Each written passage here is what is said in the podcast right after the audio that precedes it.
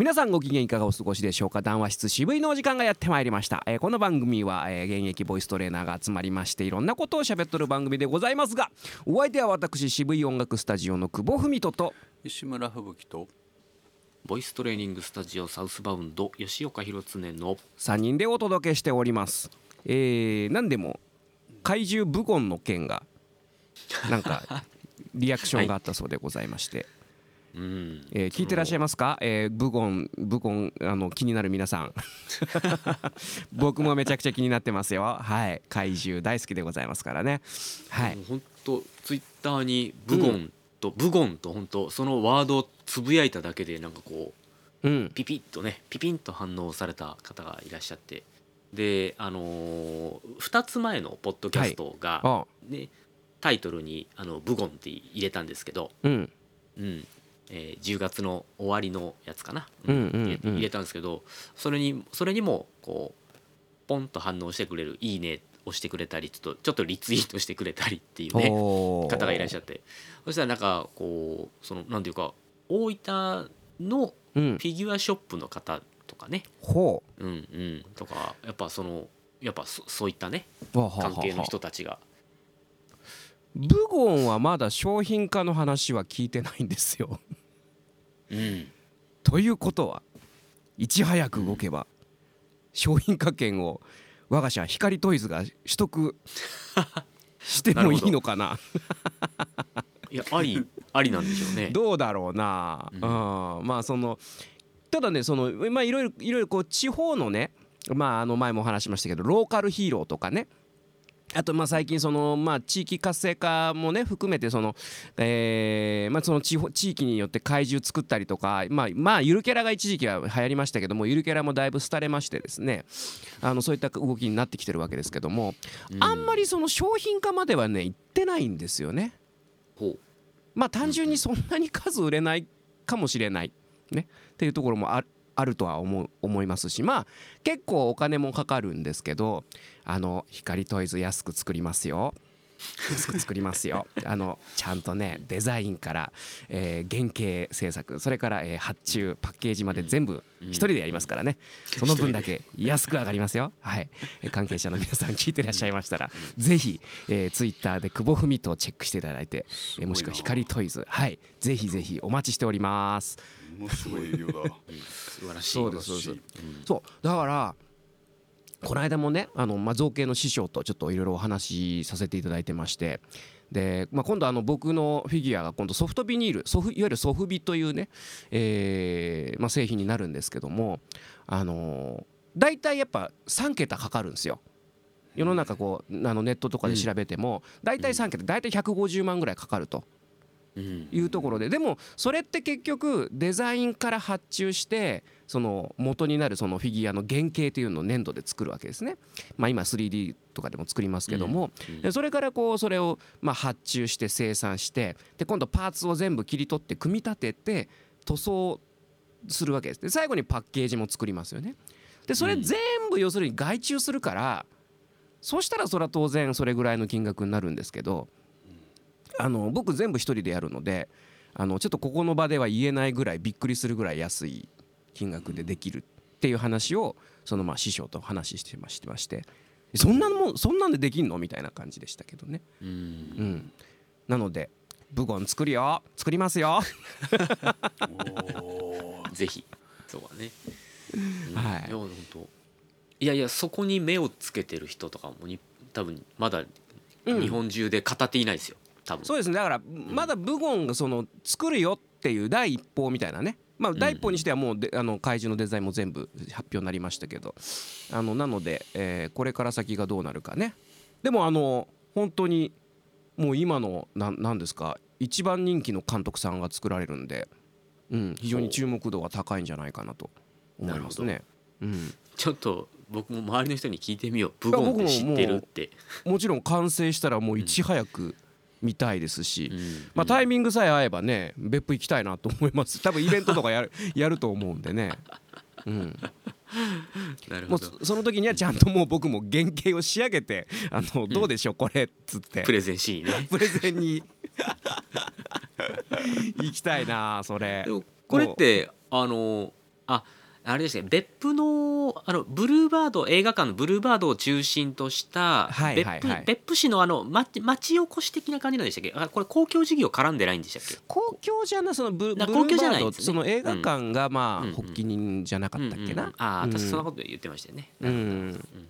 公共ではないんですね。なるほど。そうなんだよな。だからそうなるとまあいろいろご予算的なねあれもありますから。うんうんうん。もうもうだからもう工場に GO するギリギリまで持っていけばいいんでしょ。もうもうすぐにね。でもう最初この金額でできるんですよ。この金額でみたいな。もうこれ何個売ったらもうこのこの分はすぐペイできますからっていうね。お話にすればいいんですね。うん。すげえ、うん、明るいね。明るいよ世の中は。うん。うん。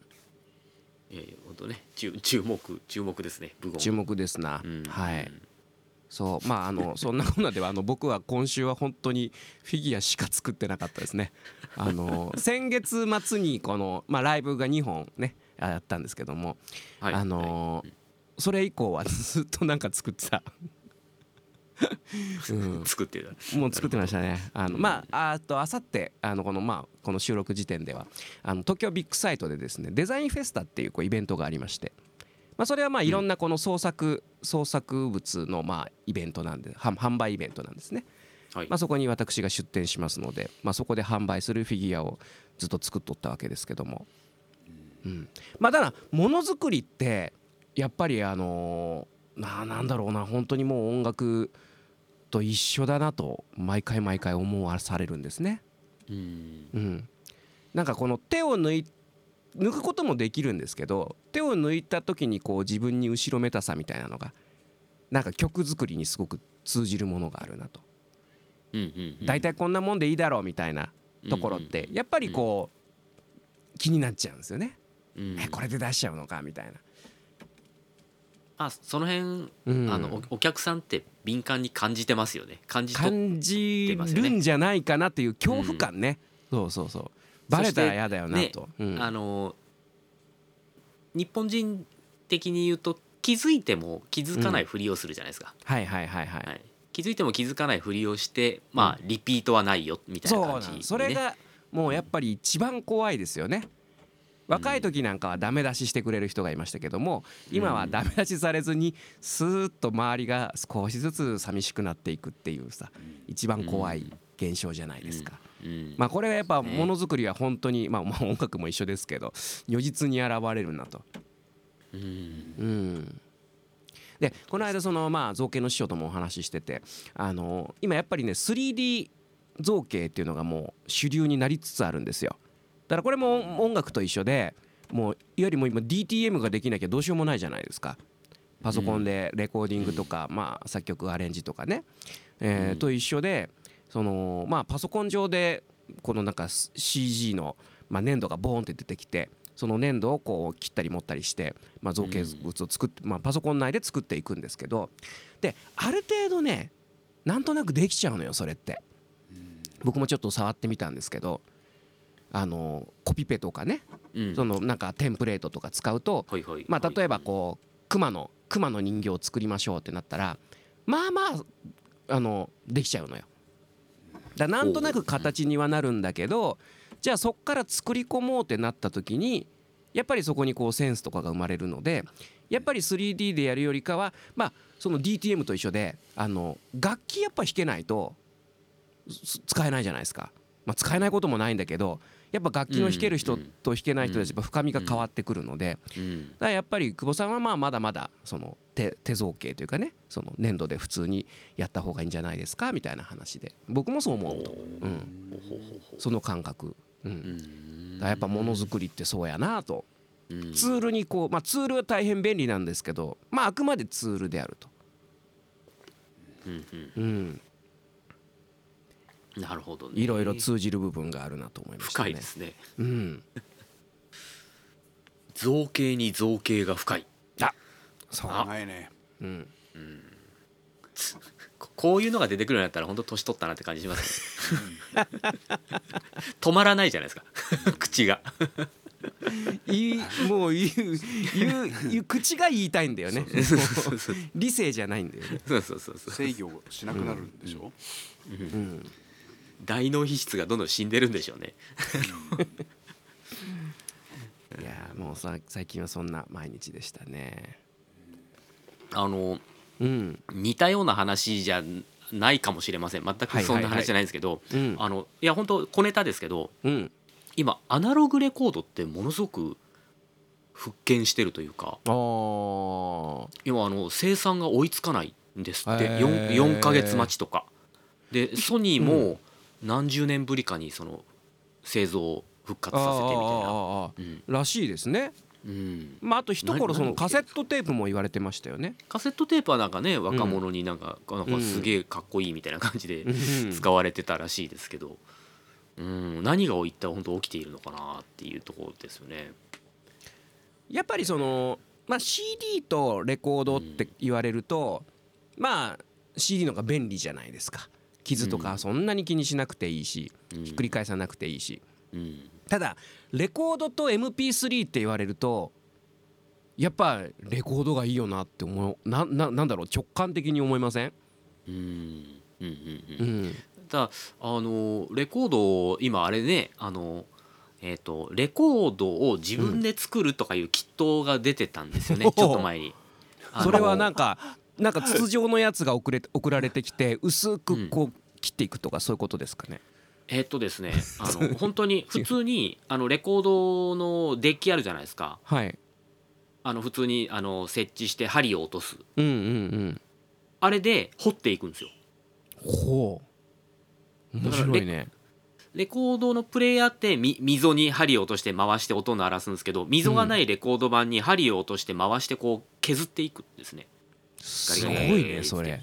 それはあの、うん。学研がうん。学研が出してたんですよ。なんかほどれくらいだったかな？1万円ぐらいで。なんか大人の科学シリーズみたいなのなんかあるじゃないですか。プラネタリウムとかついてたやつね。うんうんうん。うん。でいわゆる自分自分で。でちょっと作るんですよ。はい。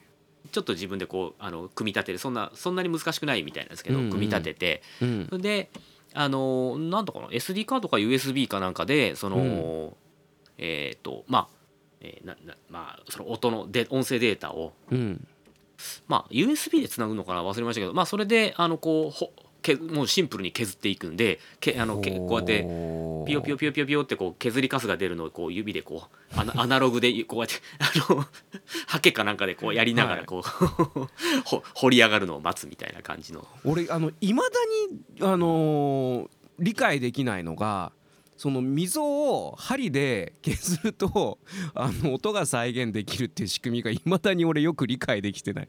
なんでそれでドラムの音とかギターの音が再現されるのって思いません、もうやっぱ単純に振動なんですよね。もうだからこれがもうそもそも本当にすごいな。それそれどうやって発発明したのって思いますようね。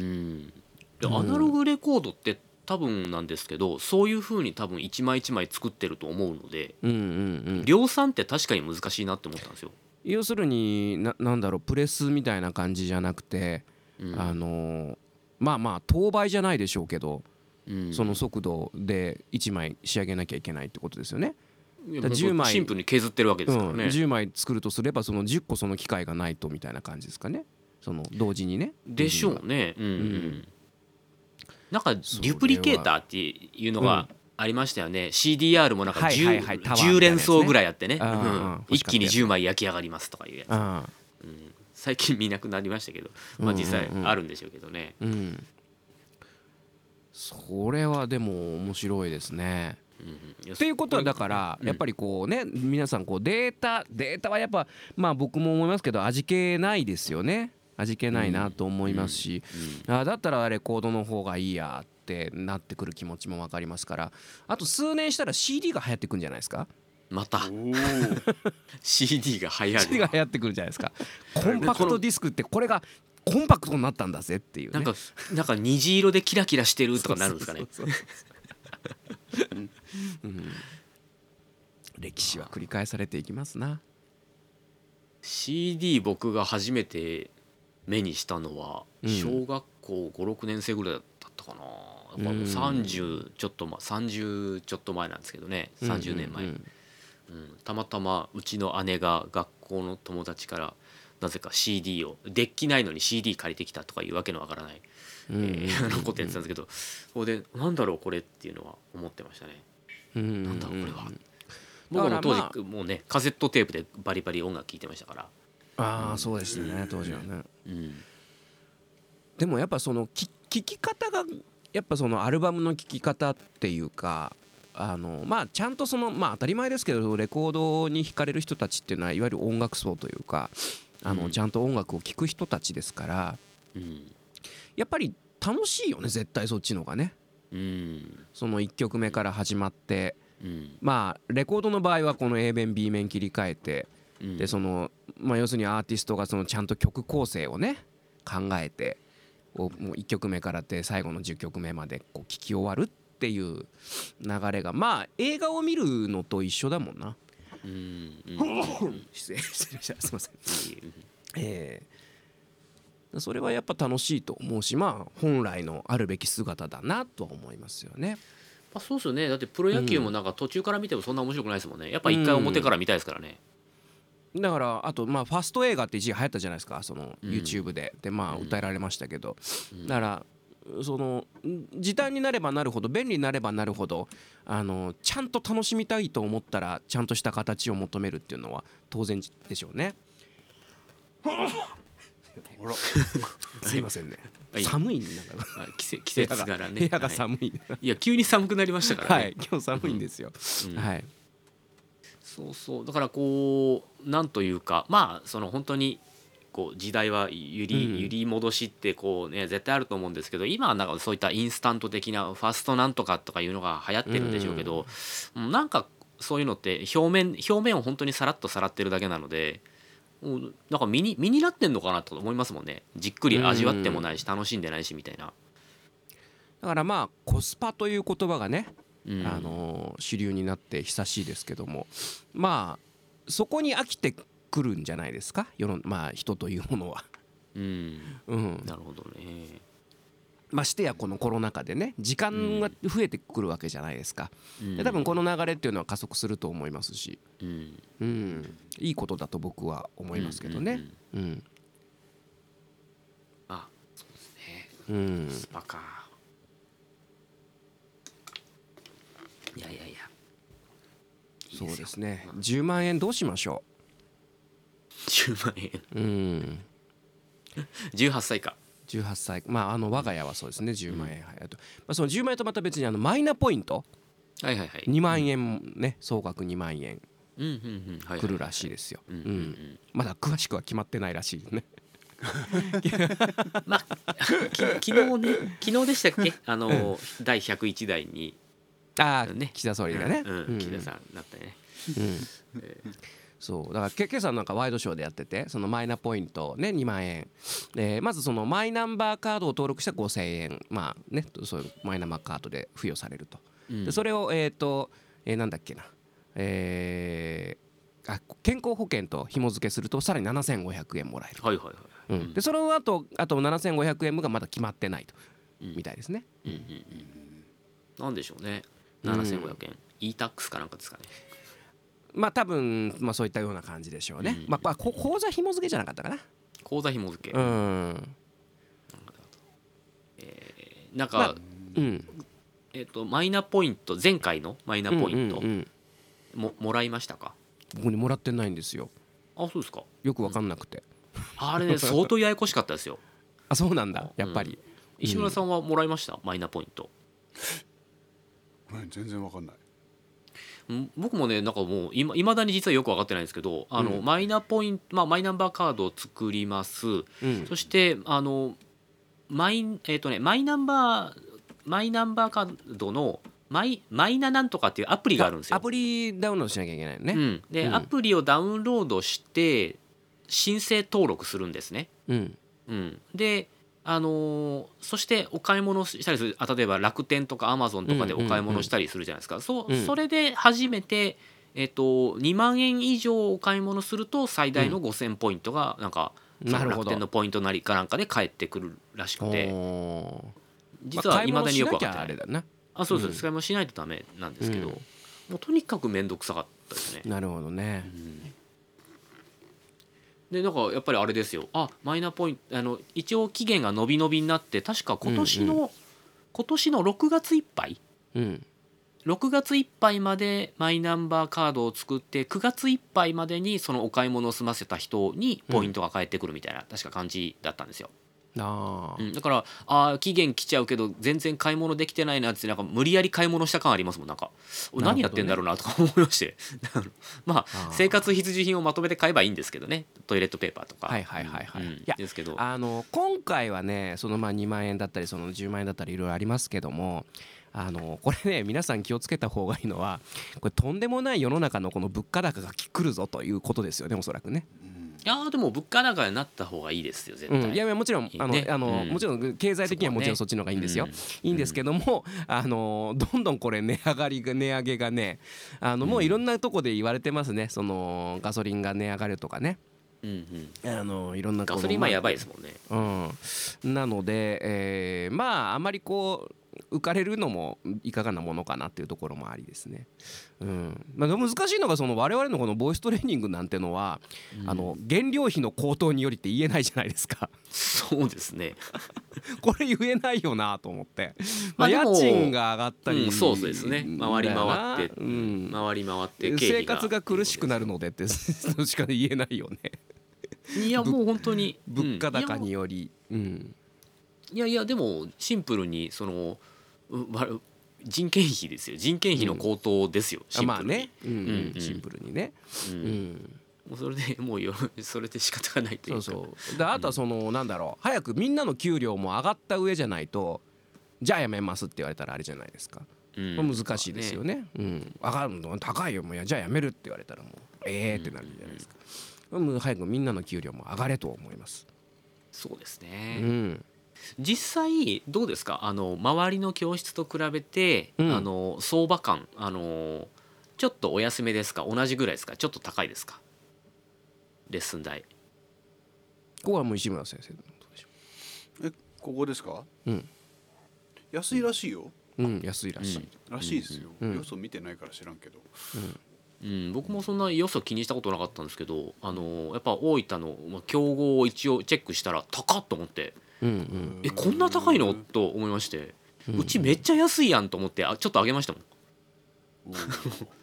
いや本当それがちょっと,、えー、と12年ぐらい前だったんですけど、うんうん今うちあのいわゆるスポットレッスンですよね。ワンレッスンが、うんうん。えーき基本5,000円いただく。まあほとんどこれ使う人いないんですけど、うんうんあのうん、で、えー、と月に2回が9,000円、うんうんえー月に3回が1万2,000円月に4回で1万4,000円っていう形を取ってるんですよね。うんうん。うん、そしたらやっぱりあの1回5,000円基本1回5,000円は変わらないけど月に2回3回4回ってやってもなんか割引なしで月4回2はいはいはい。万2万そのまんまね2,000円とかっていう、うんものすごい強気の価格とかでやっぱ出してるところありましてね。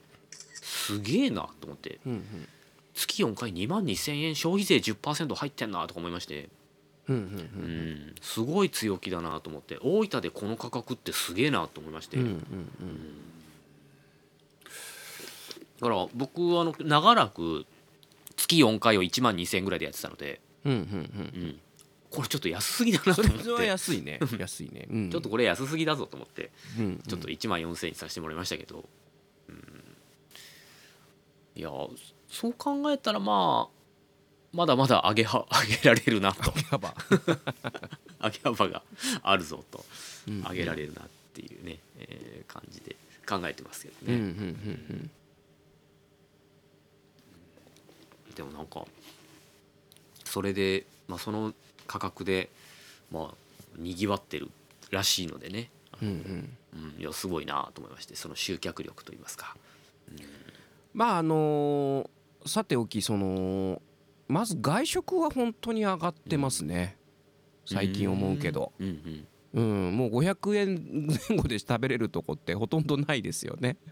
まあそんなにワンコインってもう効かなくなりましたもんね。もうなんとねほぼほぼないかな。で昨日550円のてランチ見つけてやったーと思って、うんうんまあ、昔からやってるその個人でやってるようなところはねまだまあ多少はありますけど、うん。あーにしてもまあた、まあ、大変だなと思いますよね。500円ってうん。牛丼も、ね。牛丼ももう値上げしたのかな、へ牛丼え並が。うん。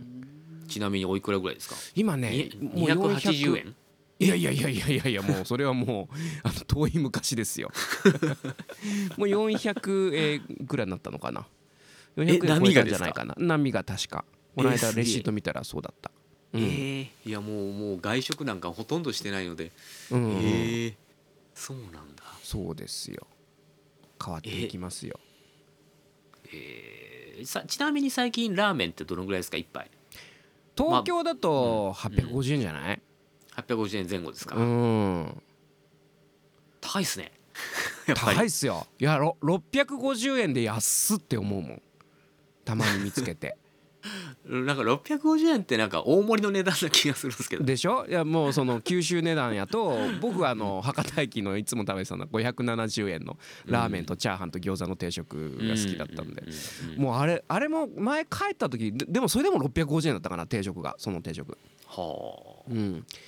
だから博多にいた頃はその一蘭って今全国にねありあますけどあれが800円やったんですよねうん。でうわ信じられんと思って高っと思って、あの今では全く普通のお値段です。ございますね。800円。一蘭はもともと強気ですからね相当強ね気強気。相当強気気ですよねあの値段は、うん。それがまあ今スタンダードかもしくは800円でも安いと言われるぐらいじゃないですかね。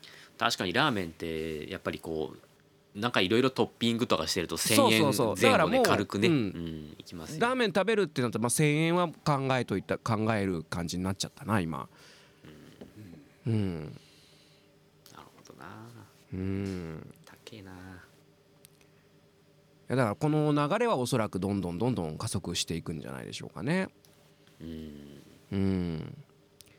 まあだから外食はもう最低1000円でしょうねもうね、うんうん、700円でも安いなって思うようになりましたよ。なんあかこーの千代田区にいると、うんうんうん。うん、確かにな。あーなんかあのー去年うんの年末から今年の春先にかけて、うん。あのあの食自分が自分たちが食べてる食費っていうのを本当にきっちり管理してみようっていうことをやってみたんですね。はいであの本当に調味料どのぐらい使ったら何円とかぐらいまで測ってで調理まあちょっと水道光熱費は置いといてですけど、そしてえっとそうですね。まあ僕はあの毎晩晩酌するのでそのお酒の値段も、うん。あの入れ入れて。であのちょっとまずざっくり1人1日900円で頑張ってみようっていう話をしたんですよ。ほうほうほうほうほ1日1人900円で、はい。えー、と例えば夫婦2人で1800円、うはいはい。結構余裕があるんですよね。それって。でね僕はあの2人だとね。うん。うん。あの300円ぐらいを晩あのお酒に当ててうん。うん、で残りの600円をできたら朝昼晩にしようとかって考えてやってたんですけど、うん。あのーそのしいわゆるその、まあ、お酒は300円で置いといて、えーうん。食事が、うん。えっ、とね400円で事足ります1日。ほう。本当に工夫したら。はいはいはいはい。そしたら1日200円浮くんで200円貯金してあの、うん。毎月6000円貯金ができるんですよ。ほでその6000円でなんかこうなんかねあのなんですか、う、うん。あのき金の積み立てやってました。すごいじゃないですか。すごい。いやそういう余剰余剰金をそのなんていうか資産にしようと思ってやってたんですよ。うん、そういう言葉やらんといかんですねやっぱね。本当電気とかも本当にあこの本当にテレビとかコンセントから引っこ抜くとかそういうこまめなことやってたら、うん。あのやっぱなし7000円ぐらい浮きましたもんね電気代。す一月でごいな。うん。いやだからバカならんぞと思って。なるほど。ちょっと改めよあうだから結食費はね。局その食事とかってうん。あのもう面倒くさいから言いや代なわけですよそうですね、うん。うん。いや本当そうですよ、うん、いやもうだからもうねそのレンチンするのすらえ面倒くさいと。もう行って食べて帰ってくりゃいい一番楽だなっていううん形でそこをちょっと選んじゃうわけじゃないですか。うんうん。かといってだじゃあそれが食べたいものかって言われるとそうでもないですよね。うんうん食べたいもんだったらまあいいですよ。うん。だからそこら辺だよななんかこう、ううん。無駄無駄ですよやっぱり、うん、まあ、これ本当ほんの数年前まではなんかこうコンビニ行って、うん。うん、その頃まだちょっとタバコを吸ってた頃だったので、まあ、必ずタバコ買うじゃないですか、うんうん。500円。で、コーヒーとなんか買ったりして、うん。うん、コンビニにフラッと吸い込まれただけで1,000円なくなってるんですよね。それあるね、うん。ある。ある。ほんと。でコンビニって毎日行くじゃないですか。う、ん。でそこでコンビニでお弁当なんか買ったりとかすると、うん。もう1500円とか2000円とかなんかなくなってるんですよね。うん。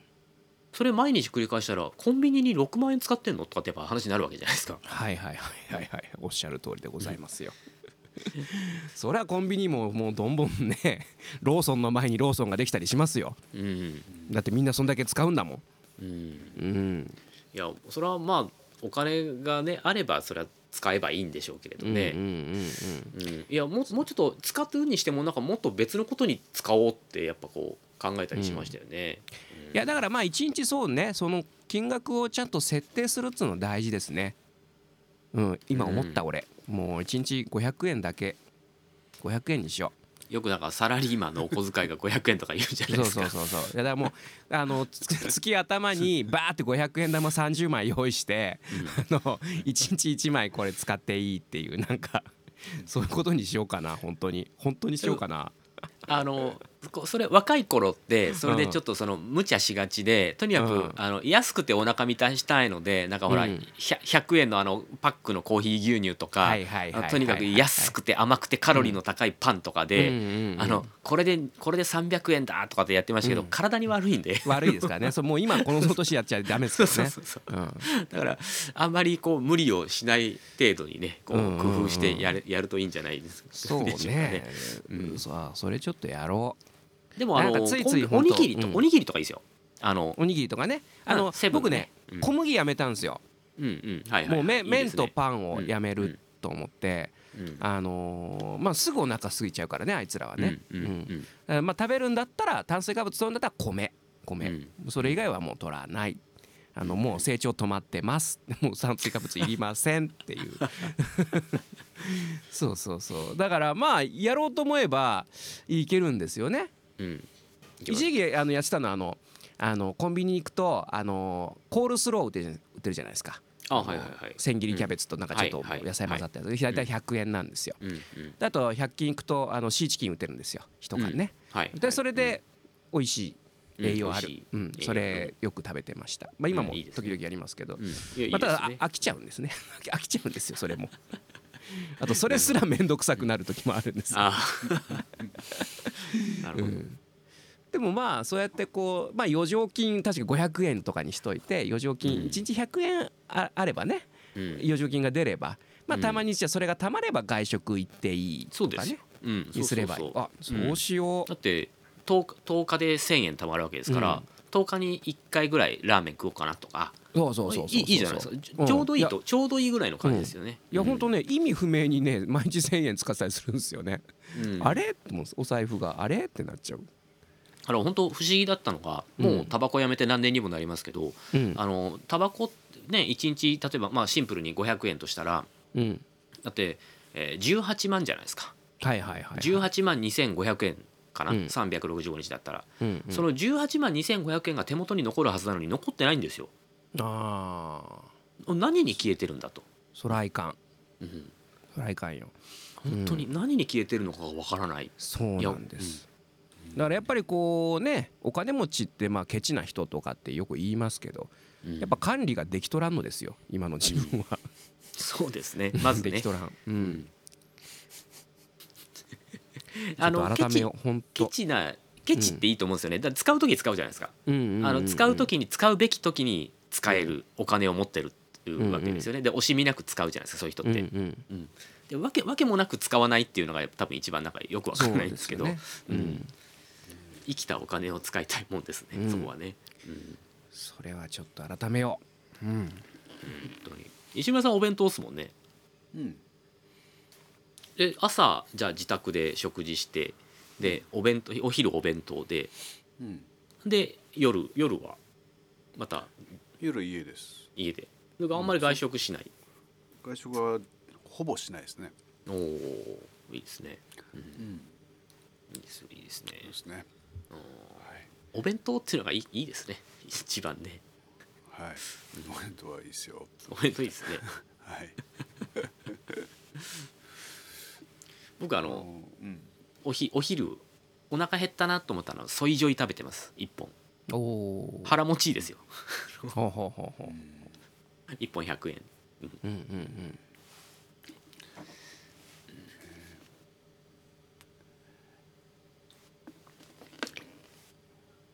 はい、えー以上食品のお話でした。うん、まあでもあのうんいい感じじゃないですか。今日もね、えーそうだからそう資産運用資産運用が夢なんですよ、ほう。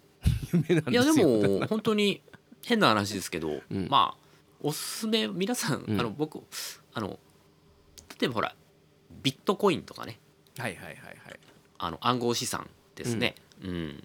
あーなんていうのかまた上がってるんですよ。今確かビットコイン上がってるんですよね。あのうんうん。YouTube で、あの広告増えたのでああ今また上がってんだなと思って、うんうんあれえビットコイン上がると CM 増えるんですよねそうだからあのーなんだろうフェイスブックとかでさうん。よくそういう最近もあったななんか不労所得を目指しませんかみたいな。ああはいはいはい、はい。うん、そら、うん。そらみんな目指したいよそんなもんと思いまして。ちょっとピッとクリックしたんですけど、あのなんか遠い国の話のように見える。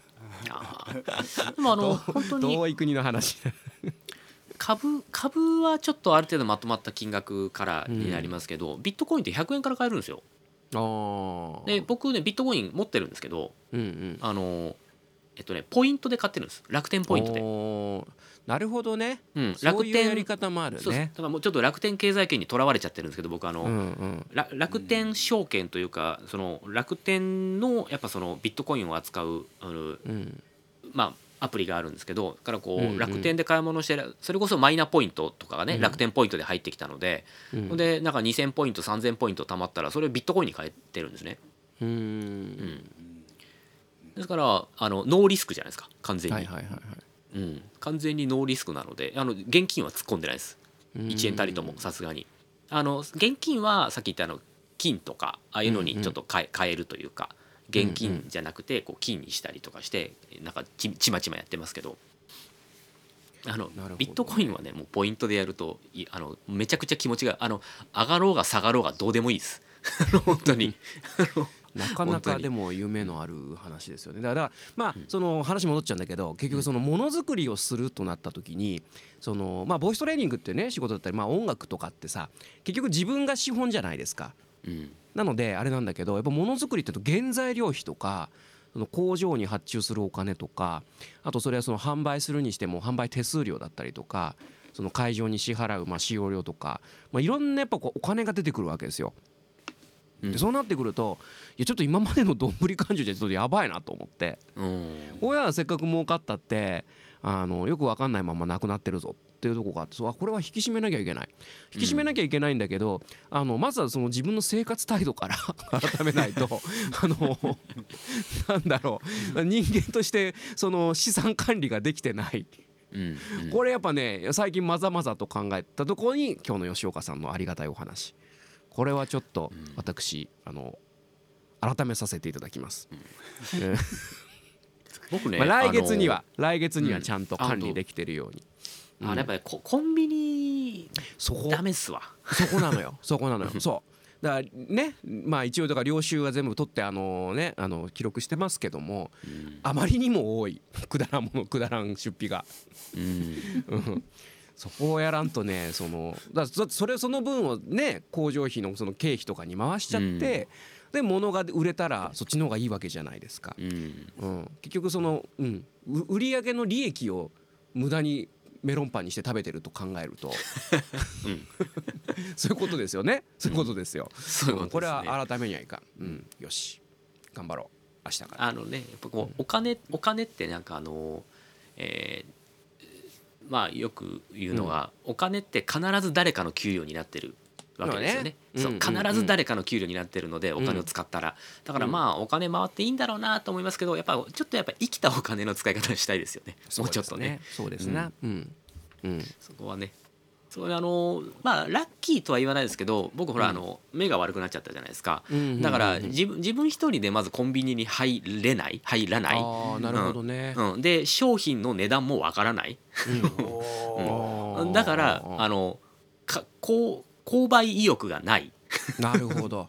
うん。たまにたまにですよ。たまにあセブンイレブンのちょっとざるそばちょっと食べたいなとかいう時に本当にたまにこうお願いをする。家族にお願いしてとかいうぐらいなんですよ、だからもうもう本当にその購買行動をしていないんですよね。そもそもが。それは大事です、うん、だからまあコンビニに入らない、申し訳ない。うん。申し訳ないけども、うん 申し訳ないって申し訳ないけどもあのコンビニコーヒーはやめよう。ね。やめよやめよう。100円だけど。美味しいけど。我慢する。その100円っていうのがねだからサブスクとかも考えものですよ。月いくら払ってんだろうってなりますもんね。ほんとそう。気がついたら。でございますよ。うん、そうですね。まあそこを改めて今後もより良いものづくりを目指して、と本当えー、ブゴンの商品化につなげていきたいと。皆さんもそうやって節約して、あのーねボイストレーニング代を叩きだ叩き出してください。そうそうそうそうそう。そう、うん。う、ん、多少値上げしても大丈夫ですよって言ってください。そうそうそうそうそう。さあそんなわけでうまくまとまりましたはい、えーまた次回ね皆さんお会いできたらと思いますお相手は私渋い音楽スタジオの久保文人とう石村風紀とボイストレーニングスタジオサウスバウンド吉岡弘恒の3人でお届けいたしました。またお会いしましょう。さようなら。さよなら。